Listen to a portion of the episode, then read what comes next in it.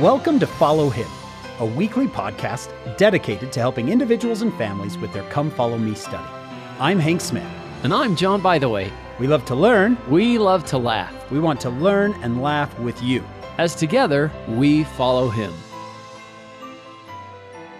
Hello, everyone. Welcome to another episode of Follow Him. My name is Hank Smith, and I am here with my co-host who teaches transgressors God's ways.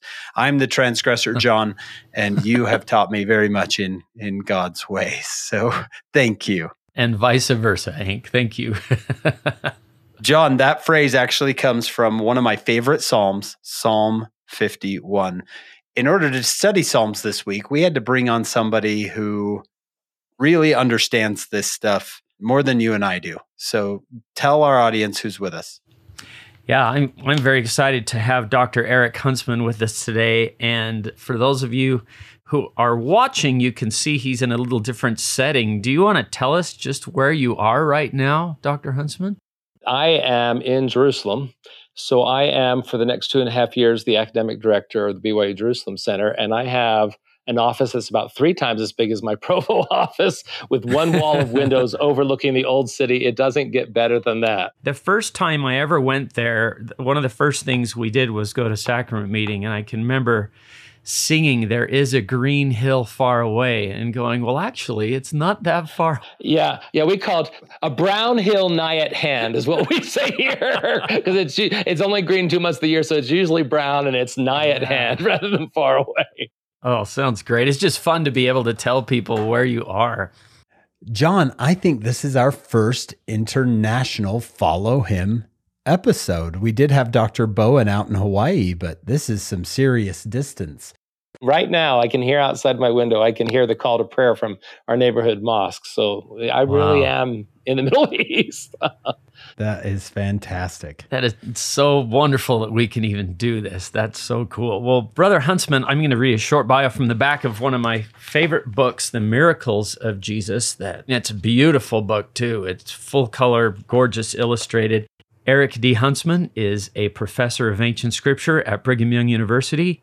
His background, after graduating from B Y U in classical Greek and Latin, earned a P H D in ancient history from the University of Pennsylvania, joined the B Y U faculty in nineteen ninety-four, author of a number of books from Desert Book. In fact, I noticed this might be the most recent, Becoming the Beloved Disciple, Coming Unto Christ Through the Gospel of John. Is that your most recent? Yep, yep. And we have another one. I worked with a colleague, Trevin Hatch. We've got an update of my God So Loved the World Easter book coming out in February of twenty-three called Greater Love Hath No Man, A Latter-day Saint Guide to Celebrating the Easter Season. It's going to be oversized, heavily illustrated, three hundred eighty pages. It's my magnum opus. Wow. It's everything I really, I can die after that book comes out because it's all Jesus, his entire last week in great detail. Oh, and I love the emphasis on Easter. We all know without Easter, there would be no Christmas. Easter ought to be bigger than Christmas. So I'm looking forward to that because this one's just beautiful. Brother Huntsman served a full-time mission to Thailand Bangkok mission. He's been a bishop. He served as an ordnance worker in the temple. And here's why some of you right, might recognize him, because he sings in the Tabernacle Choir. I always love it when they're panning people and I could see, oh, there's Eric right there. Eric always has a beautiful testimony expression on his face when he sings.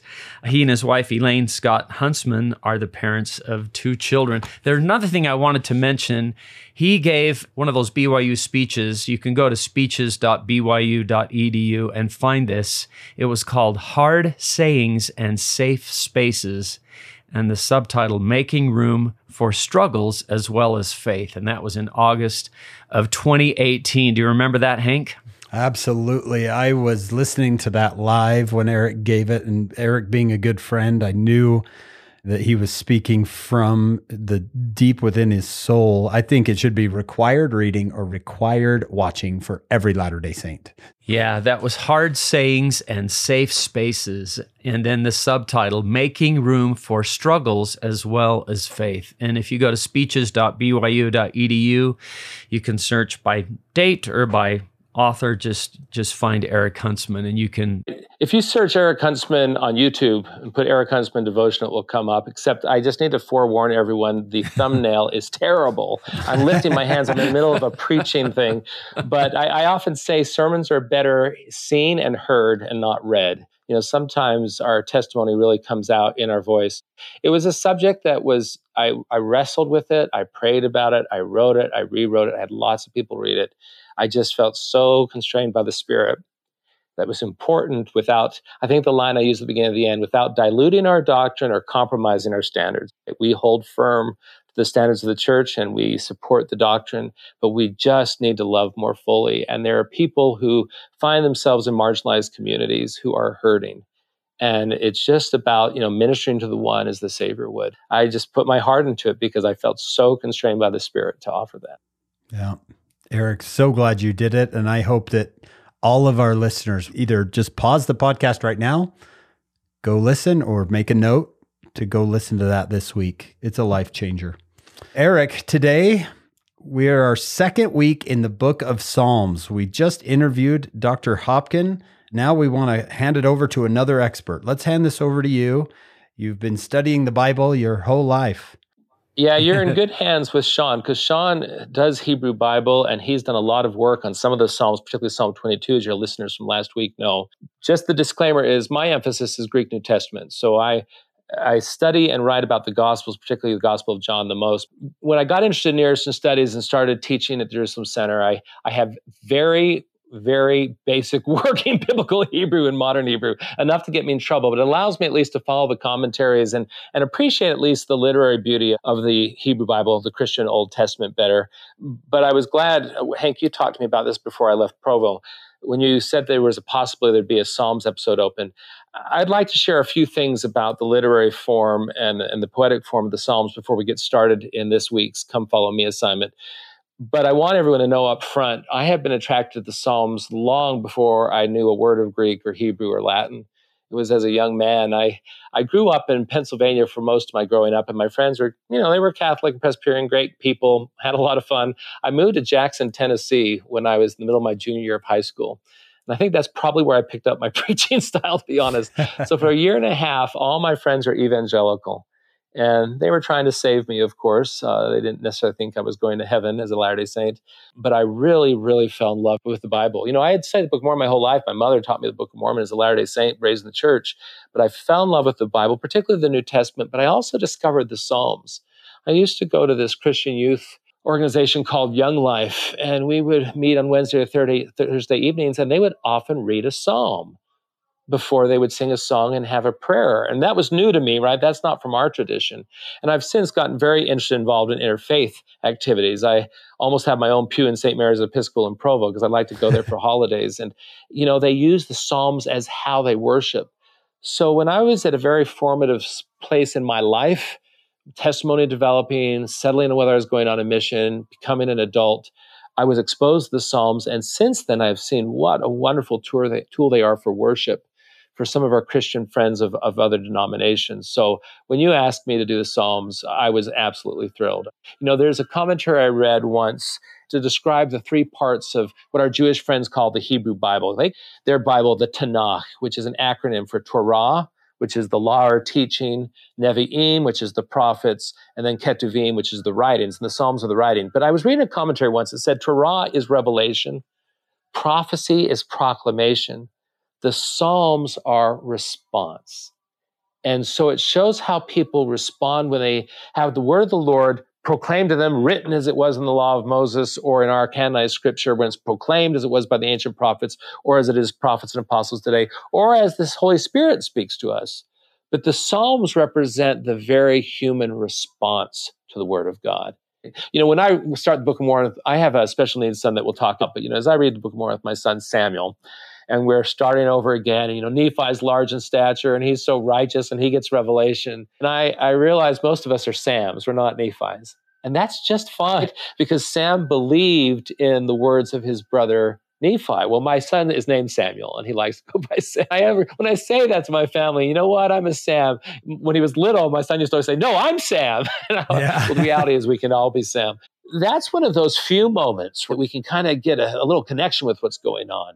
One of the other ones, sorry, I know this is Old Testament year, but, you know, as Latter-day Saint occupational hazarders, we're always thinking Book of Mormon, Second Nephi four, you know, that wonderful so-called Psalm of Nephi. If you're kind of fed up with Nephi's layman Lemuel, occasionally know-it-alls, always doing everything right, when he pours out his heart and he's mourning the loss of his father and his rejection by his brothers, he swings in the pendulum. I've got a psalm I selected for our discussion today, which one commentator called an emotional roller coaster, because the psalmist is going from joy to sorrow to excitement to discouragement. And that's what Nephi does, right, in Second Nephi four. So that's a very long-winded introduction to why I hope, why I hope, hope, hope your listeners and Latter-day Saints everywhere, as they're doing Come Follow Me, will find a new love for the Book of Psalms and perhaps find some new ways to incorporate it into their daily worship.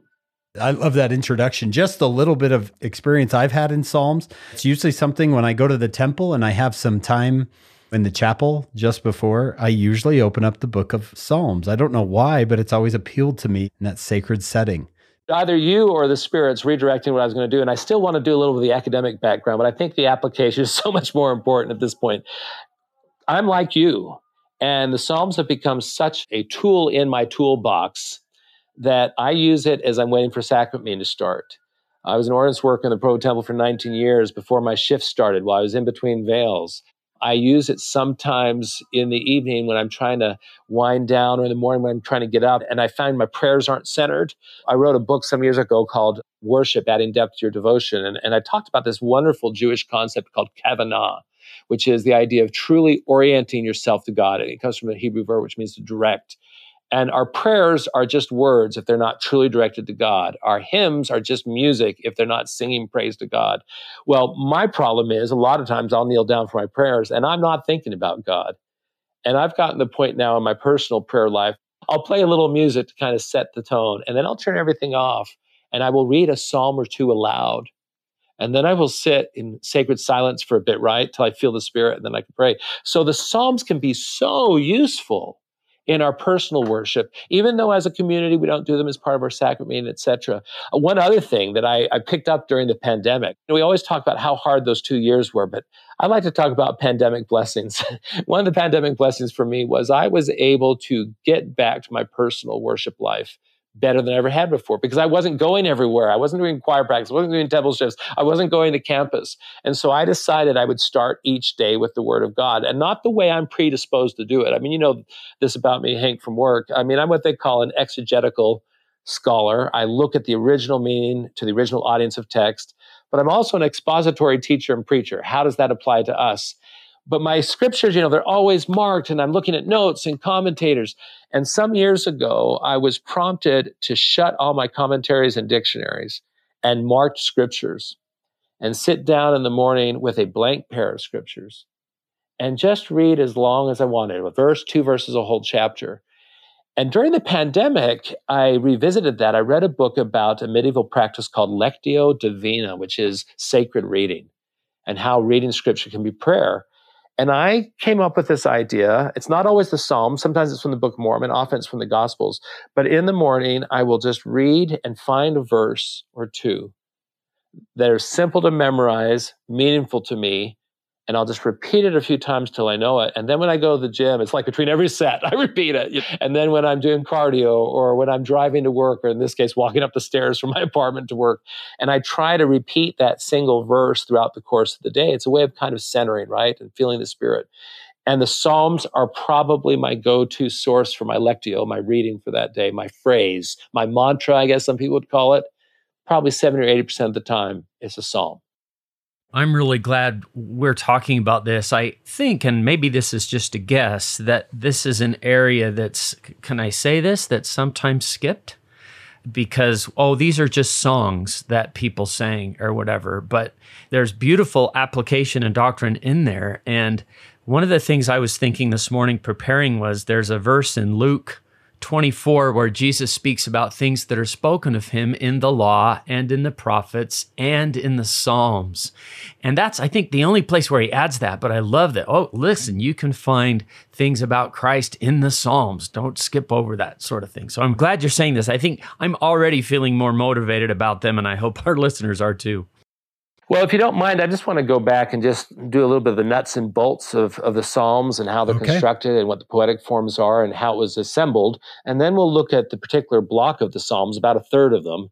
We're going to look at about fifty-one through one hundred today, which is from the Come Follow Me week for August fifteenth. First of all, the word psalm is a Greek word. Psalmos in Greek means the song of praise. Strictly, it means an instrumental song. And that's because there's a Greek verb, psalmo, which means to sing with the lyre. Now, whether or not David actually wrote any or most of these isn't the issue, but certainly David, this image of the shepherd poet strumming his lyre and singing to the Lord, is one I think a lot of us have in our minds. And so we get the sense, at least from the Greek translation of the title, that these were songs, as, as John mentioned, that were sung in one way or another. Now, in Hebrew, tehillim just means songs of praise. But it's kind of fighting words when I hear people say, oh, those are just songs. As a musician, I'm not a soloist, I'm a choral singer. Sometimes music can carry the meaning of something to us really strongly. I mean, think about lyrics of popular songs. We learn them more easily and we learn other things, and the music somehow adds the feeling behind the words. And we have that song, Prayer is the Most Sincere Desire. In that book on worship I wrote, I did a chapter on music. And I said that if prayer is the soul's most sincere desire, then music is perhaps its most earnest expression. It's the way we can really carry our feeling into the words. It's attributed to Saint Augustine, whether he actually said it or not is debated, but he often said, he who sings prays twice. And we do have this in our worship tradition, our hymn singing. We always open and close meetings with song, with hymns. We always sing before we have the sacrament. And that's because it is a way of carrying our collective worship and prayer to God. In the Jewish tradition, there's this sense that the chazan or cantor, the guy who chants or sings in service, that he carried the prayers of the congregation to heaven on the melody of his voice. And so the song is kind of the vehicle. Now, we don't sing these psalms usually, but as a choral singer, you know, there are a few we'll mention today. A lot of them have been set to music. But it's interesting to understand the poetic form, which we don't always get the way they're laid out in our normal Bibles, particularly our King James Bible. The King James Bible, like most standard scriptures, is set in, you know, tiny paragraphs, right? Each verse is its own paragraph. But if you were to get a study Bible, sometimes they will set them out in verse so that you can actually see within a single verse of the Psalms, it has two, sometimes three lines. And that's because that's really critical for understanding how the Psalms were experienced and how they're conveying their message. You know, I, I will often ask students, what is poetry? And they kind of hem and haw. They might give some examples. But I think we can accurately at least describe, if not define, poetry in a very short sentence. Poetry is concentrated, creative, evocative use of language. And let me explain that. Poetry can say more in four or five words than prose can in a paragraph. It's concentrated. Creative, it's expressing things not in your day-to-day speech. In English, frequently poetry has rhyme scheme, not always. In Greek and Latin, it's always a metrical issue. It's about long and short, patterns of long, short measures or beats, right? Syllables, long and short syllables. In Hebrew poetry, there is some rhythm and there's occasionally some rhyme, but the most important poetic tool for Hebrew poetry, and this will be useful not just for the Psalms, a lot of the later prophets, Isaiah is very poetic as well. If you understand how Hebrew poetry works, you can kind of dissect and understand the text a little bit better. The most common feature of Hebrew poetry is something called parallelism, where a thought or line is expressed and then it's re-expressed a second and sometimes a third line. And so you have the first line, and then the next line restates that in a slightly different way. That's called synonymous parallelism. Sometimes it's contrasting. It'll express something and express the opposite.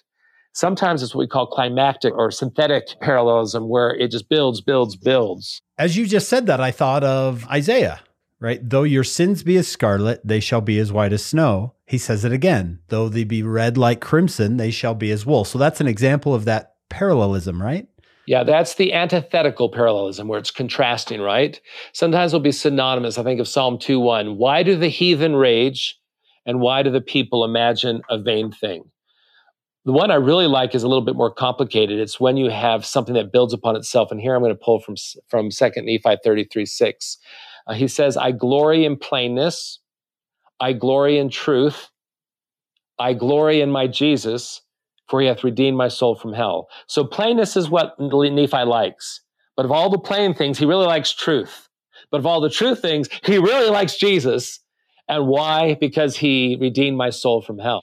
And in our edition, since almost all of us, some of you may have study Bibles, but since most of us will be using our L D S edition of the King James Bible, you'll sometimes notice in the middle of a verse a colon, right? So we're going to look at Psalm fifty-one in a moment. It says, have mercy upon me, O God, according to thy loving kindness, colon.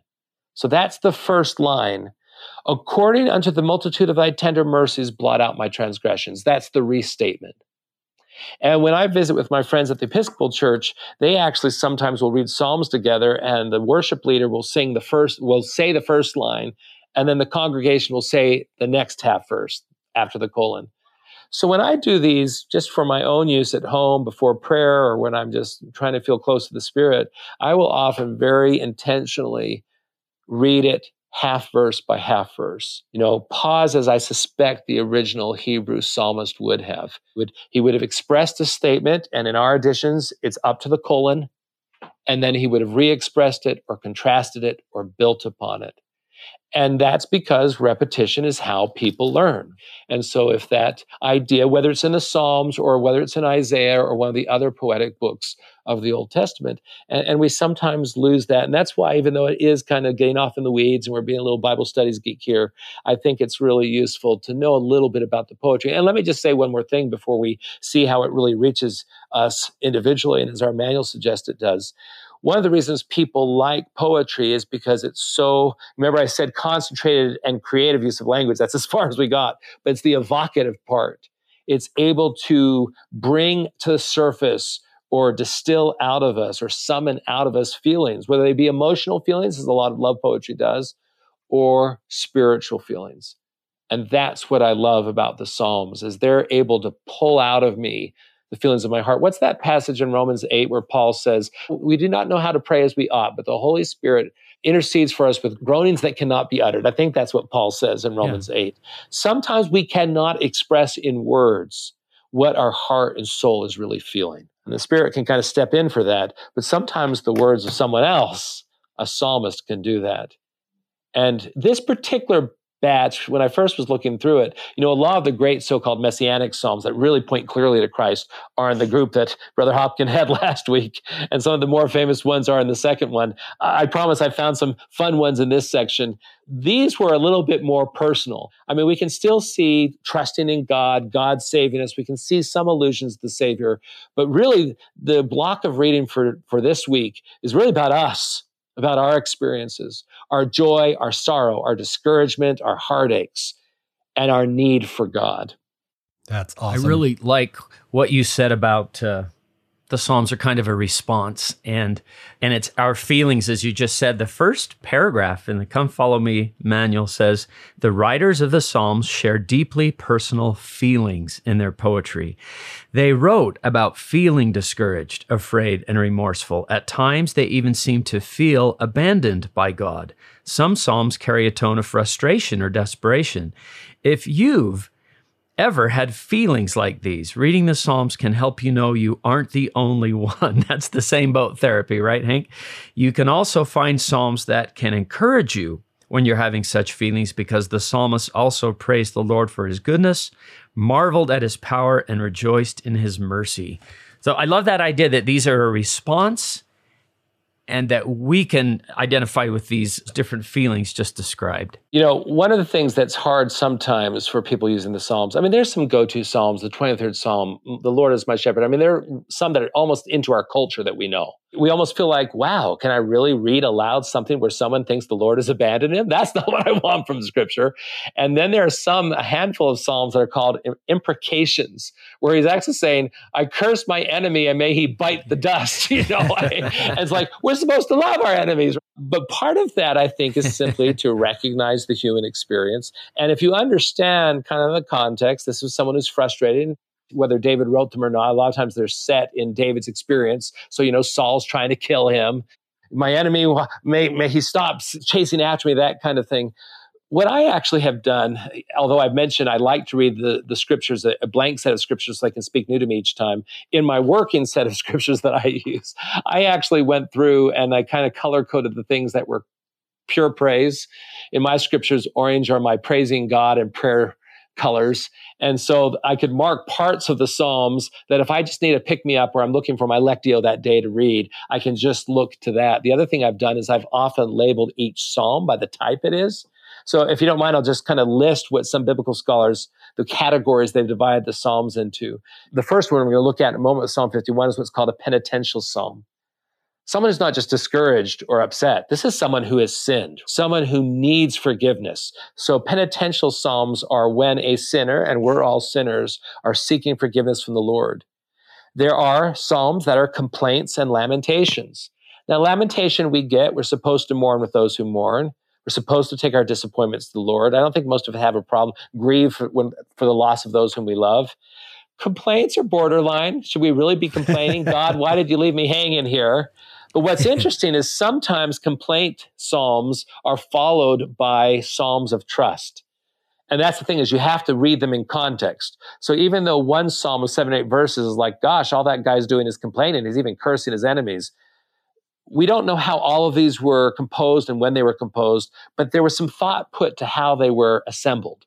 And so a complaint psalm will often be followed by a thanksgiving psalm, which is praise and response for blessings.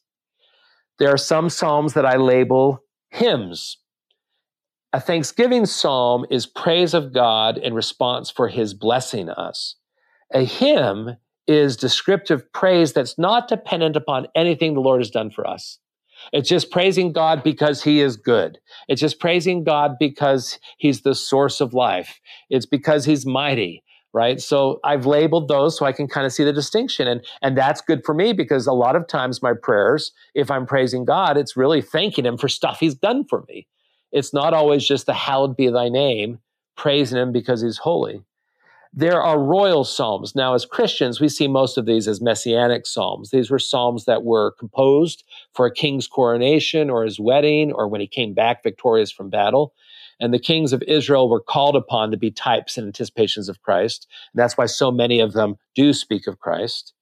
There are temple and liturgy psalms. And Hank, you mentioned sometimes waiting for a session, opening the psalms. This is when I got into a pattern of reading psalms before my temple shift. And in fact, I'm going to just quickly, quickly turn to one. This is one I always like. I, once President Bacon, who was the president of the temple years ago, he caught me running to the temple because I was going to be late for my shift. And he said, "Brother, we don't run in the temple or on the grounds."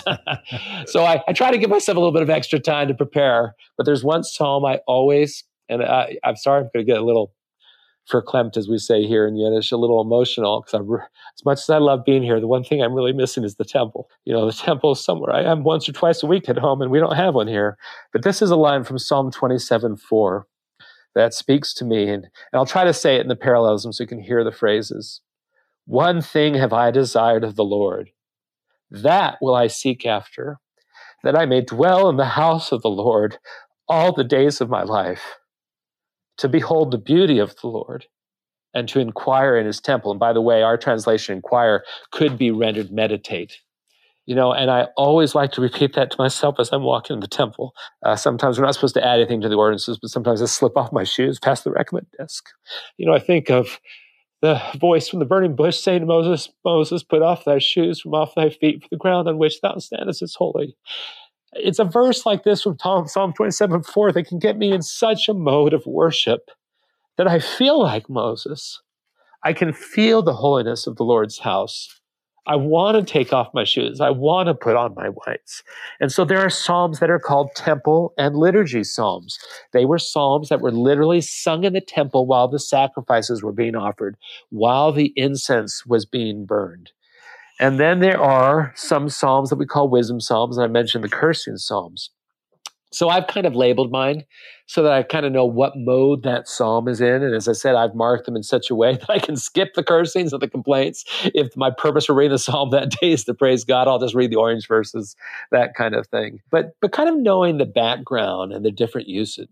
Probably the original ones were figures like David, who as a shepherd or as someone chased by the king or someone who was a king himself, or someone who sinned himself.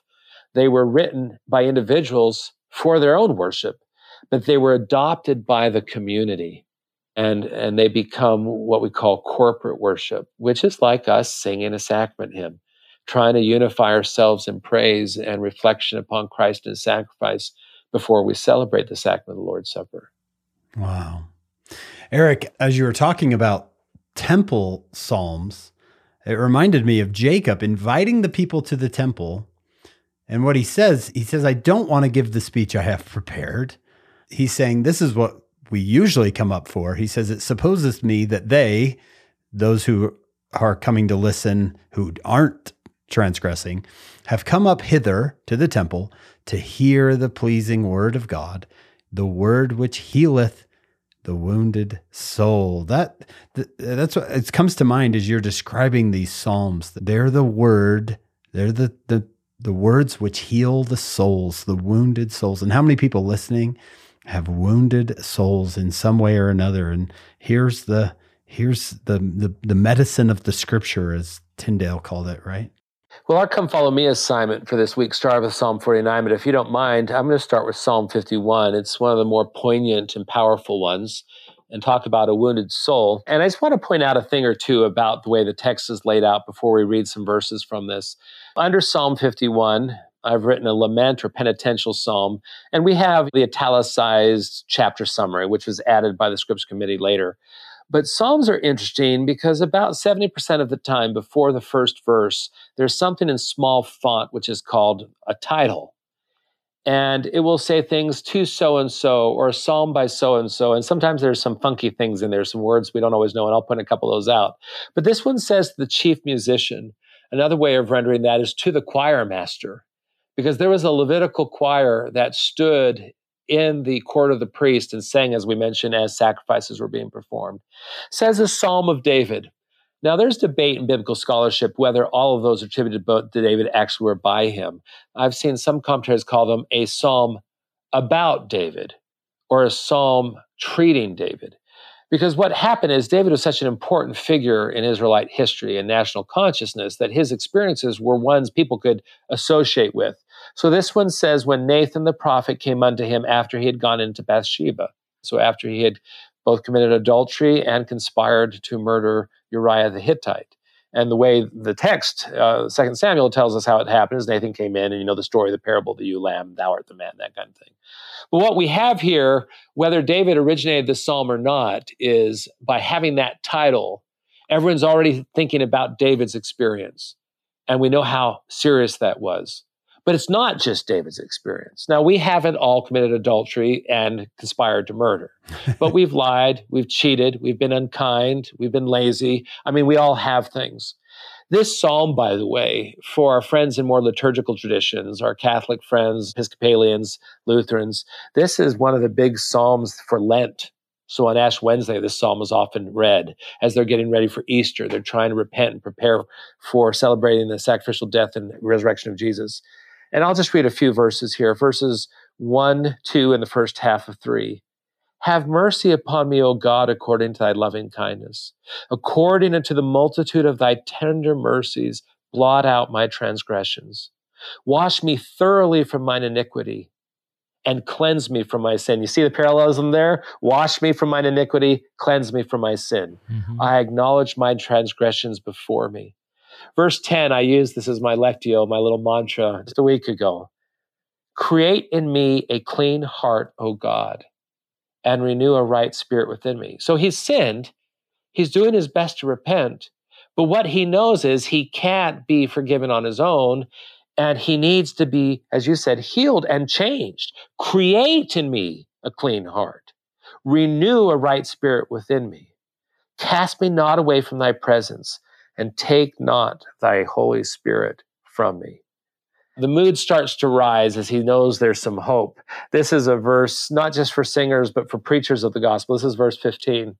O Lord, open thou my lips, and my mouth shall show forth thy praise. I've done this a couple times before I've taught a class.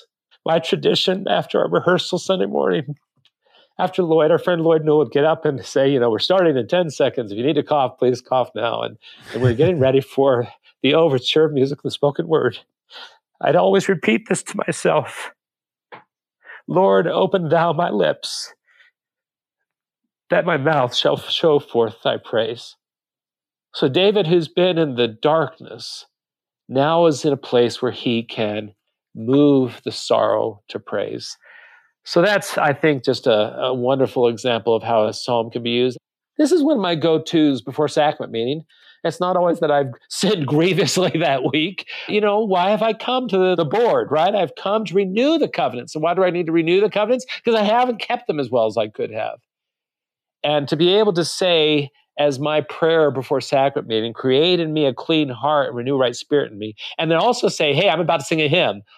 Open thou my lips that I can praise thee. Yeah. That's just kind of a hint of how a psalm like this can be used, even within our tradition. I love that, Eric. I was looking at verse thirteen. Please do this. Please forgive me. Then I will teach transgressors thy ways. Sinners shall be converted unto thee. We learn from our experiences. You know, I think of that particularly in a family context. I don't want my children to make all the mistakes that I've made.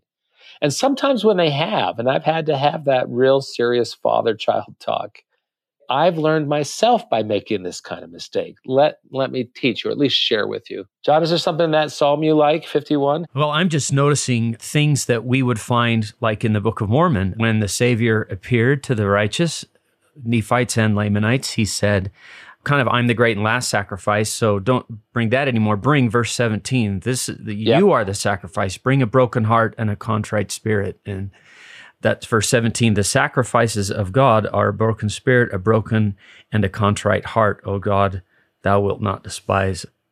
By the way, a broken heart and then contrite spirit, that's an example of climactic parallelism. And we have the image of a broken heart.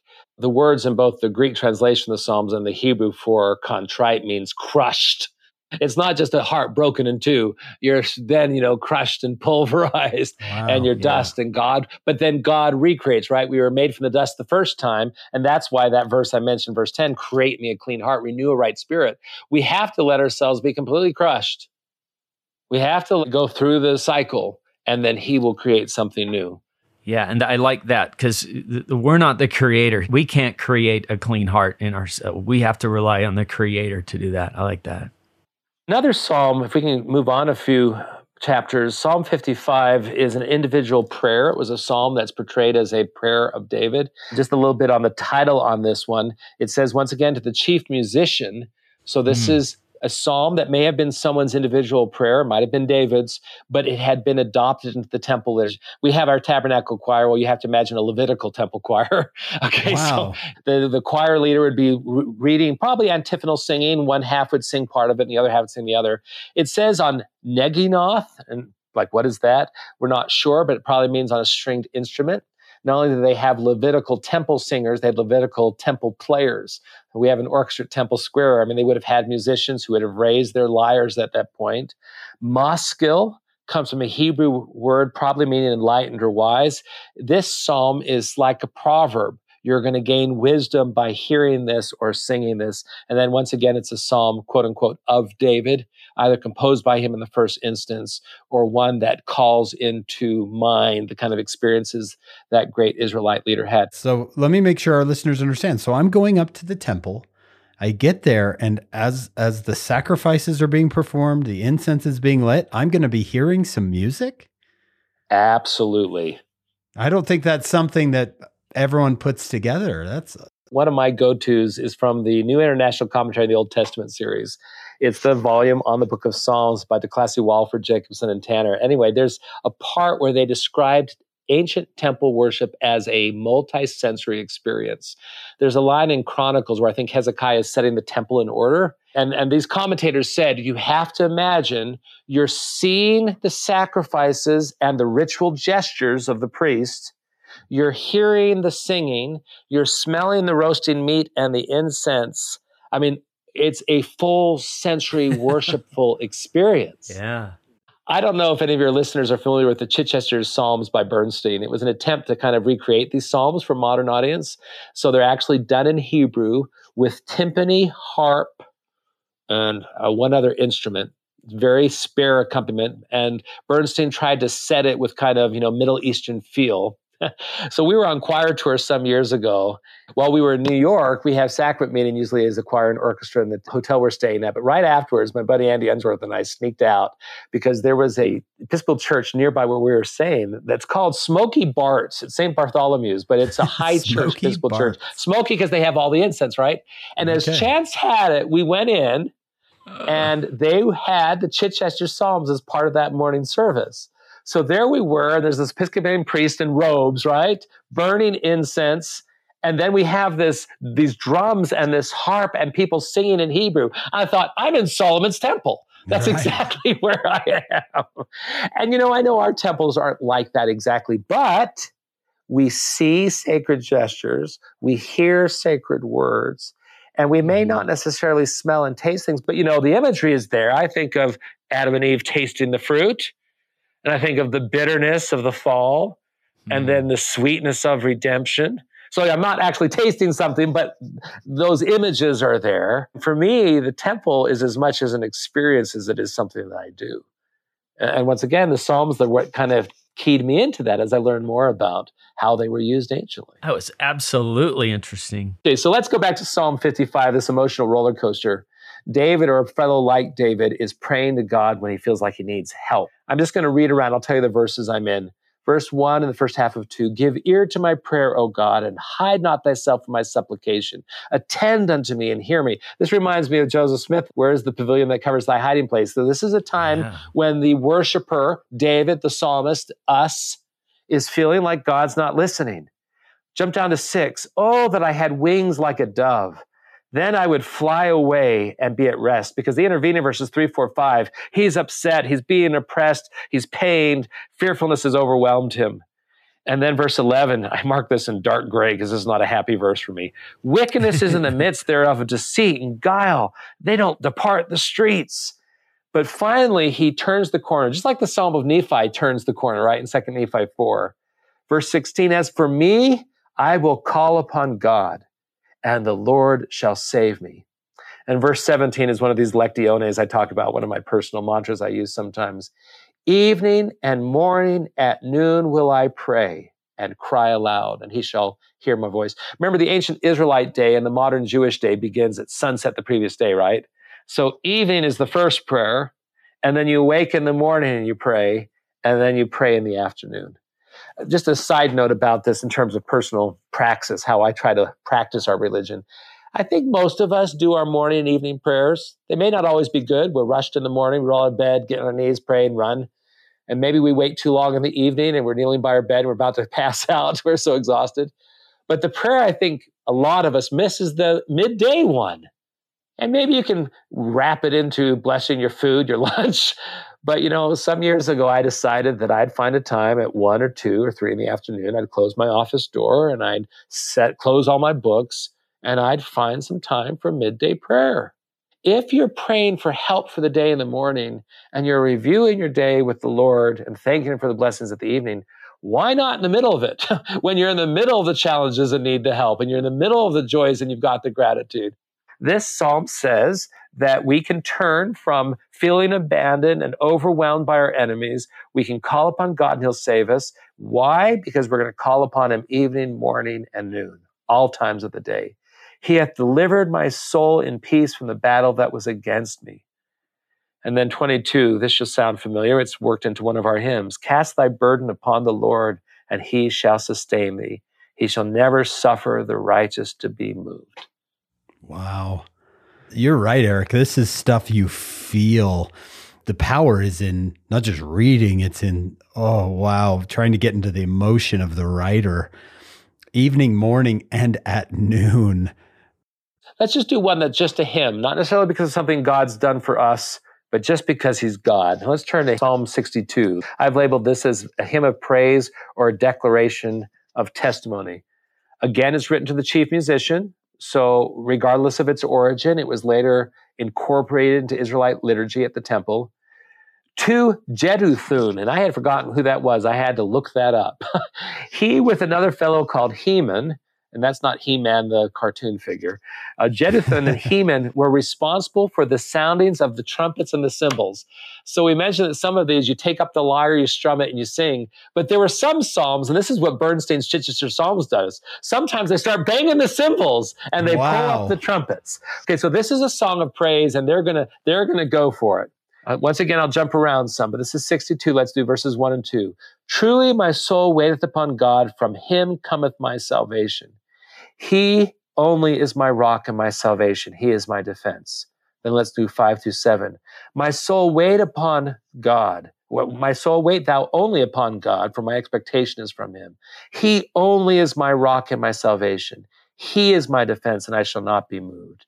In God is my salvation and my glory. The rock of my strength and my refuge is in God. To Jeduthun. At that point, Jeduthun and Heman probably got their cymbals and their trumpets and started blowing them. Our God is a mighty God. Look how it ends, verses eleven and twelve. God has spoken once, twice I've heard this, that power belongeth to God. Also unto thee, O Lord, belongeth mercy, for thou renderest to every man according to his work. We could use a little bit more of this in our services, I think. Mm-hmm. We could use a little bit more unvarnished praise. You think so? Oh, man. I almost want you to give me an amen. That's almost the idea. Give yeah. me an amen. Hey, I'm laughing when you say that because a lot of times we have students on site here in the Holy Land. I'll do the archaeology and the history, and then we read the scripture, and sometimes I'll even pray with them. And I'll look at them afterwards and say, can I have an amen? And they all go, amen. People think we're a Baptist group, but we're a bunch of Latter-day Saints. Our neighbor, Psalm sixty-three. This is a psalm of complete trust is how I have labeled it. A psalm about David when he was in the wilderness.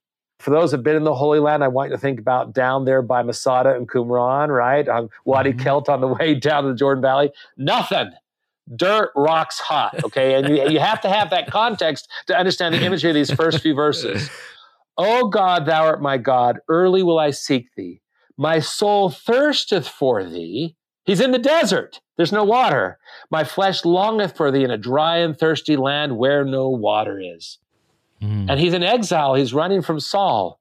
To see thy power and thy glory, so as I have seen thee in the sanctuary. He's away from the tabernacle. He can't worship there because he's on the run. But so he's not only missing the water, he's not only missing the food in the wilderness, he's missing the house of the Lord. But because thy loving kindness is better than life, my lips shall praise thee. Thus I will bless thee while I live. I will lift up my hands in thy name.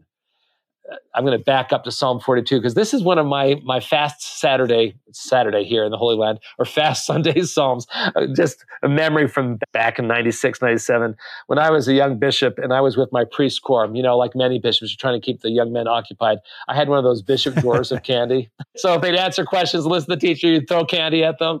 Of course, couldn't do that on fast Sunday, right? And so they would always moan and groan. And I'd say, listen, let's talk about what fasting is. This isn't just ritual starvation. There's a reason for it. If you can just go back to Psalm forty-two for a moment. It says, as the heart panteth after the water brooks. This is H A R T, right? It's not the heart in your body. This is a deer. As the deer panteth after the water brooks, so panteth my soul after thee, O God. My soul thirsteth for God, for the living God. When shall I come and appear before God?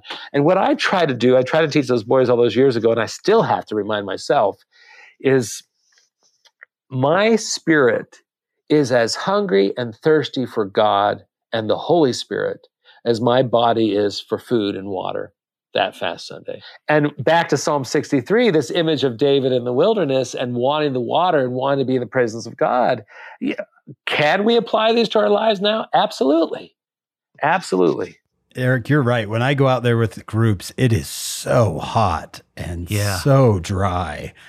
And this idea of I thirst, kind of like Enos, my soul hungered. My soul is thirsting for something.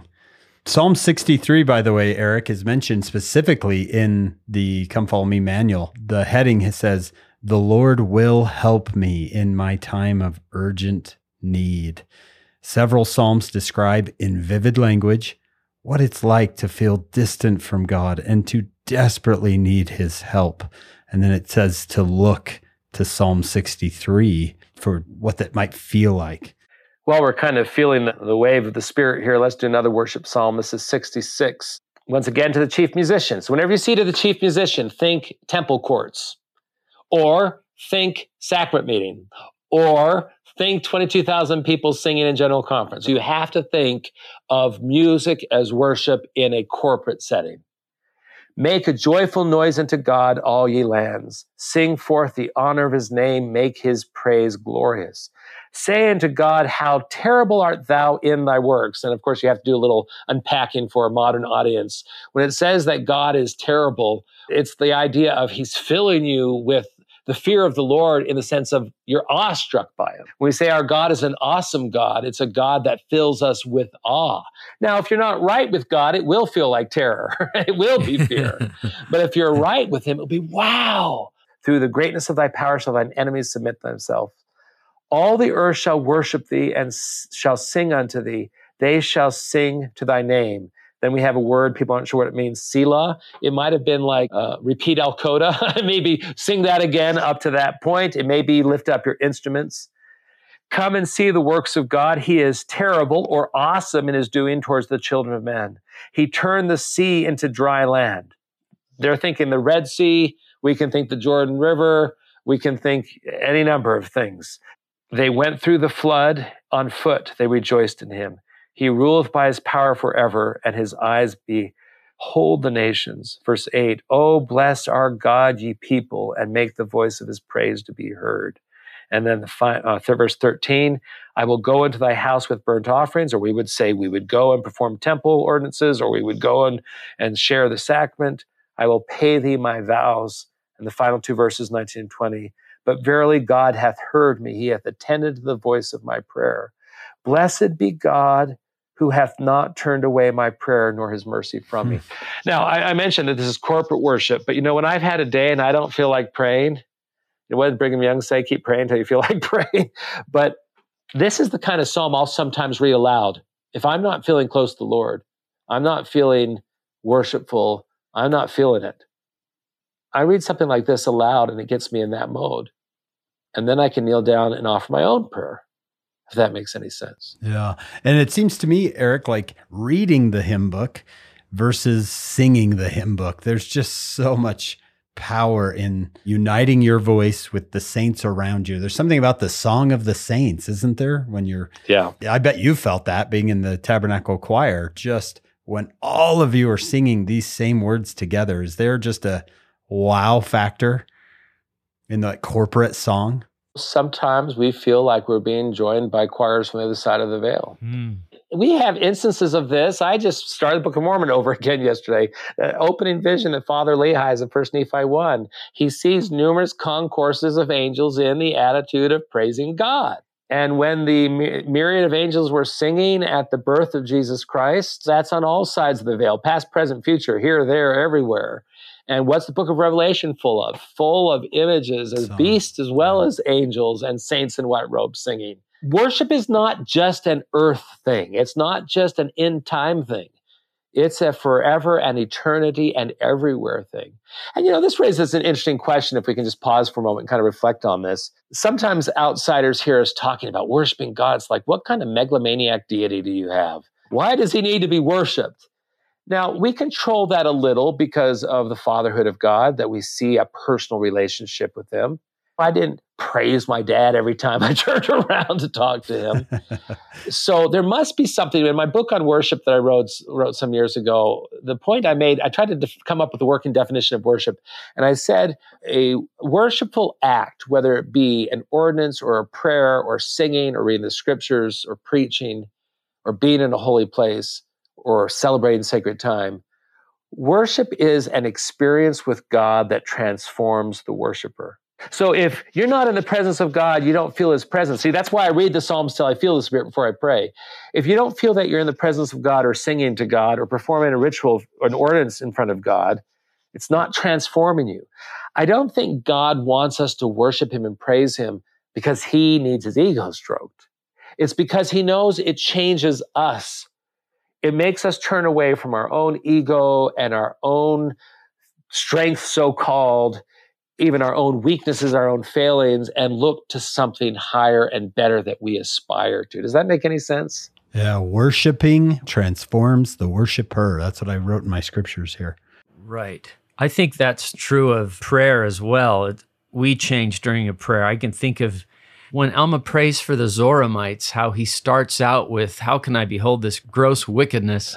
And by the right. end, he's saying, behold, O Lord, their souls are precious, and many of them are our brethren. And he seems to soften in the act of prayer. It changes him. Well, that's what I was mentioning about some of these complaint psalms that are followed by a psalm of trust. You get the complaints out, you get the whining out. I think even in the Bible dictionary, doesn't it say that prayer is not trying to change the mind of God? It's trying to bring the mind of the prayer into harmony with God's. So I think some of these psalms, including the cursing psalms and the complaint psalms, they provide a template, right? If you can't be honest with God, who knows everything about you, who can you be honest with? Of all the people to put on a show for, God is not it. Yeah. And yet we do. And I think what the Psalms are showing us is be honest with God. Say, God, I'm upset. God, I'm hurt. God, I want him to fail. God, I want her to love me. I, and, nothing's, and, and get it out of your system and work through it. And the Spirit will lead you along, and then you'll suddenly change. And, and if Brigham Young said, keep praying until you feel like praying, I say keep praying until you get the garbage out, right? So yeah. Get all the hard and negative and wrong feelings out that God already knows you have. Just admit it. Just talk to him about it. Just talk to God. And back to the fatherhood image of God. You know, my dad died in two thousand four, and the last ten years of our his life were good. We had a good relationship. Kind of distant growing up, no fault of either one of ours. He grew up on a ranch in a different generation. He just, he wasn't me. I was open and gregarious, and he was quiet, reserved. If I could redo anything, my years with my earthly dad, I wouldn't have waited for him to talk to me. I would have stopped feeling upset that dad didn't open up to me or dad didn't ask about me. I would have just talked to him anyway. Yeah. He's gone now, and I'd do anything to talk to him. I would have asked him about work. I never did that as a kid. Dad, how was work? Dad, what do you do at work? I don't even know. Yeah, what do you do? Our prayer should be that way too. We should, if he's our father, we should really talk to him. And I think the Psalms are giving us the template for that. We can talk to him about the good, bad, and the ugly. Yeah, if you're going to complain, complain. He's God. He, he knows it. He knows your heart anyway. It's okay. I love that, Eric. It's okay to, to just be honest. If you hate something, tell him. Please join us for part two of this podcast.